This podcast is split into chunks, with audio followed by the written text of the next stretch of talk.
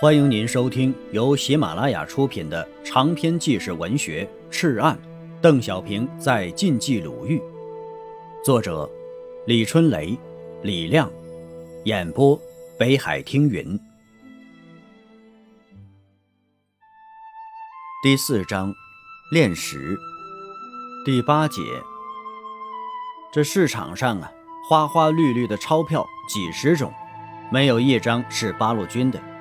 发行本地货币，把握经济命脉，至关重要。一九三九年十月，纪钞诞生了。中心城市和交通线全部丧失之后，国内经济秩序完全混乱了。国民政府既有的中央银行、交通银行、中国银行、农民银行原本已经发行多种货币，日军进来后又把持了大中、宝商、农工。农业四大银行也大量发行货币。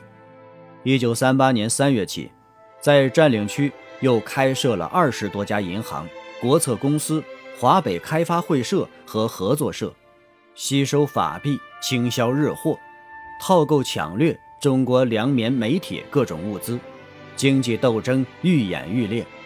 仅在太行山区流通的钞票就有三十多种，没有自己的钞票。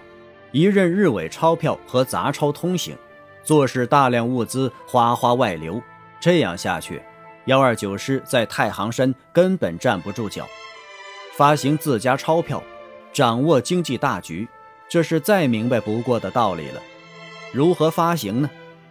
按照国共协议，共产党无权组织政府，没有政府就无法发行货币，只能借钞生蛋。此时啊。济南行政主任公署已经成立，这是国民政府默许的。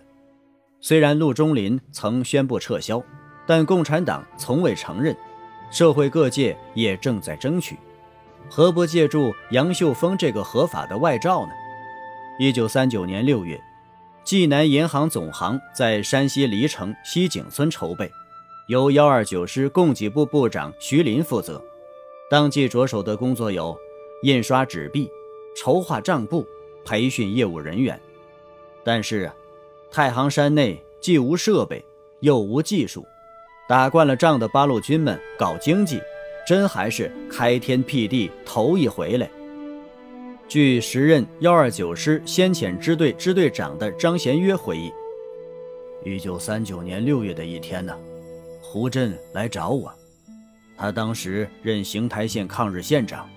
说他找到了一些工人，会印假钞票，想印一些敌占区流通的满洲票，用它到敌占区去买布、煤油、皮革等紧缺物资，同时啊，扰乱日军的金融。我说呀，出钞票可是件大事啊，得请示领导。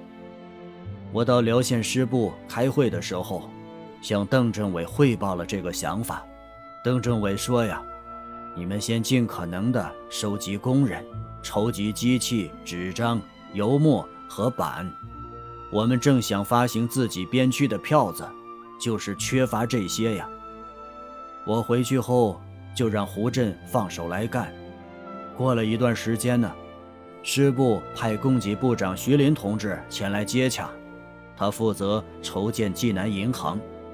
他从胡震那里把人员设备。全接到了太行山区去了。这批邢台印钞技术工人透露，要印钞啊，最主要的是钞面设计和雕刻制版。这个技术只有一个人精熟，此人叫张玉民，现在正在邢台监狱里关押。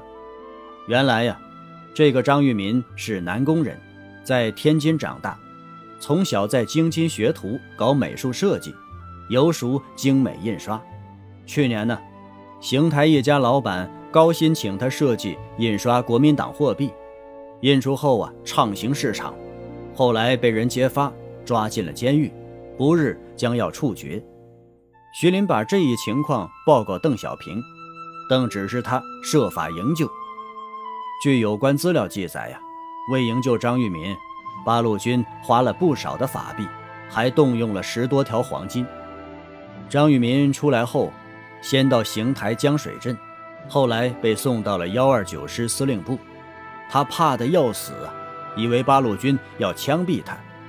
刘邓马上决定成立钱币研究所，任命张玉民为所长，并为他配备了一匹马、一个警卫、一支手枪。这是八路军旅长的待遇了。张玉民呢，很快设计出了一张两角钱的图案，刘邓大喜。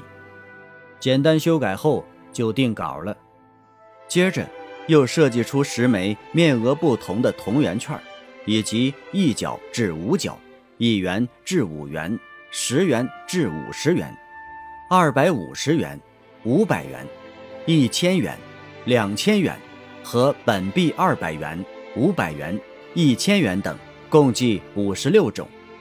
设计完成了，却没有印钞机。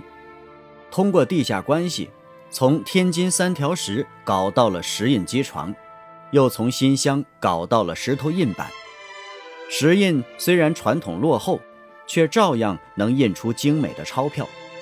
油墨呢，纸张呢，虽然暂时可以从敌占区搞到一部分，但用量太大，必须立足自我，土法上马。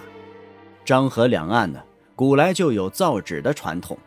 毛岭底、太仓、丁岩、石梯以及山西省的云头底等地都有纸厂，可是啊，这些纸厂都是麻头纸，仅供记账、糊窗、写字用，所用原料全是绳头、鞋帮、旧鞋底之类。如果印钞票啊，肯定是不行。关键在原料上，原料太次，当然造不出好纸。于是啊。优质上等的好麻，成捆成捆的从长治买回来，驴们、骡们日日夜夜的赶运着。钞票纸要求白净，却没有硫化碱，连漂白粉、滑石粉也没有，只有松香和石灰。使劲冲刷，精心洗涤，山沟里有的是清泉。造出的纸啊，果然漂亮，但是太薄。工人们又将单层纸改为双层纸，还有油墨，也是土法制造。油墨制造过程要复杂的多。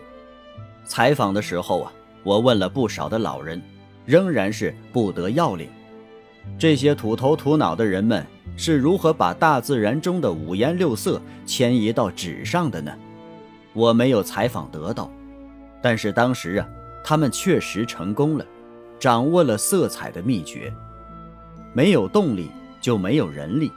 根据地有的是人，人有的是力量。就在距赤岸村不太远的多个山庄，一个山庄设一道工序，分别设在聊城、长乐、玄中、禹庄、疙瘩铺，各个印刷点啊都极其保密，四周的路口啊都有特务团设岗，没有人知道。在那些破庙、烂房、贪窑洞里，正在印刷着人类最垂涎的钞票。每印一版呢，制版员都要将票样照下来，压在石印板上，拿了醋酸、硫酸、松香之类抹刷四五遍。每印一张钞票啊，工人们都要手脚不停地连印六次。印成后的钞票需要裁开，可没有裁刀机呀，只得是靠手工裁。每个工人一天一个班，一班十二个小时，定额三点六万张。一九三九年十月十五日，济南银行的组建和印刷钞票等工作基本完成后，正式宣告在黎城县小寨村成立。同日啊，济南行署以财字十七号通告发行济钞，并向边区人民及各专属。各抗日民主县政府颁发了关于成立济南银行的布告，以及发行济钞的宣传纲要。由此啊，济钞正式登上了历史舞台。济钞初进市场，市场上钞票极其混乱。以泰南为例，泰南公开流通的有五专区合作社兑换券，有鹿城、湖关、平顺、长治各县银号发行的现票。由高平、晋城、阳城、临川等县发行的钞票，有上党银行发行的上党票，有阎锡山发行的旧山西票，还有新印的大花脸票，因其印刷模糊，老百姓这样称呼。暗地里还流通着日军联合银行发行的伪钞，如不加以狼清，纪钞根本无法立足，抗日的财力就得不到保证。一九四一年十月，新成立的边区政府坚决实行巩固纪钞、保护法币、打击伪钞的政策，并且颁布法令，规定纪钞为本位币，禁止伪钞流通，对各种杂币。进行限期兑换、过期作废，边区的经济开始围绕着纪钞运转起来，这一片土地的活力因之而更加聚合。河南店村有个盐商叫孙万宽，对八路军呢看不上眼儿，时有功绩。人买他的盐时呢，他不收纪钞，他说道：“这也算钞票吗？棉塌塌的，少筋没骨。”哪能跟人家那票子比呀？人家那票子，硬板硬的像刀片，能割下来人的耳朵。过后啊，他又对人说：“八路军的这个票子，万万是花不得的。过几天他们要是败了跑了，那握在手里边，那就是马纸啊，只能擦屁股。”为了维护纪朝信誉，抗日政府对孙万宽进行了公审。之后啊，出了一张布告，以汉奸罪处决了。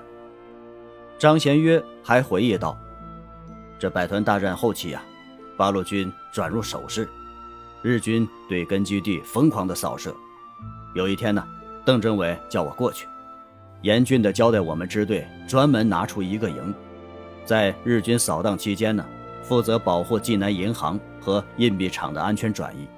他说呀。”绝对不能让日军搞掉了，你们的脑袋掉了不要紧，这可是关系到根据地部队穿衣吃饭的大问题呀。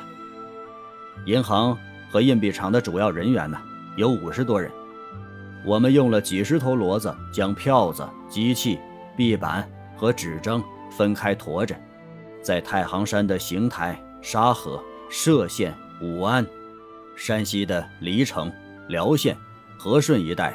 和日军周旋，到了十月底，百团大战结束，我们在辽县的同玉，完整的把银行的人员和机器交给了供给部。亲爱的听友，本集播讲完毕，感谢您的收听。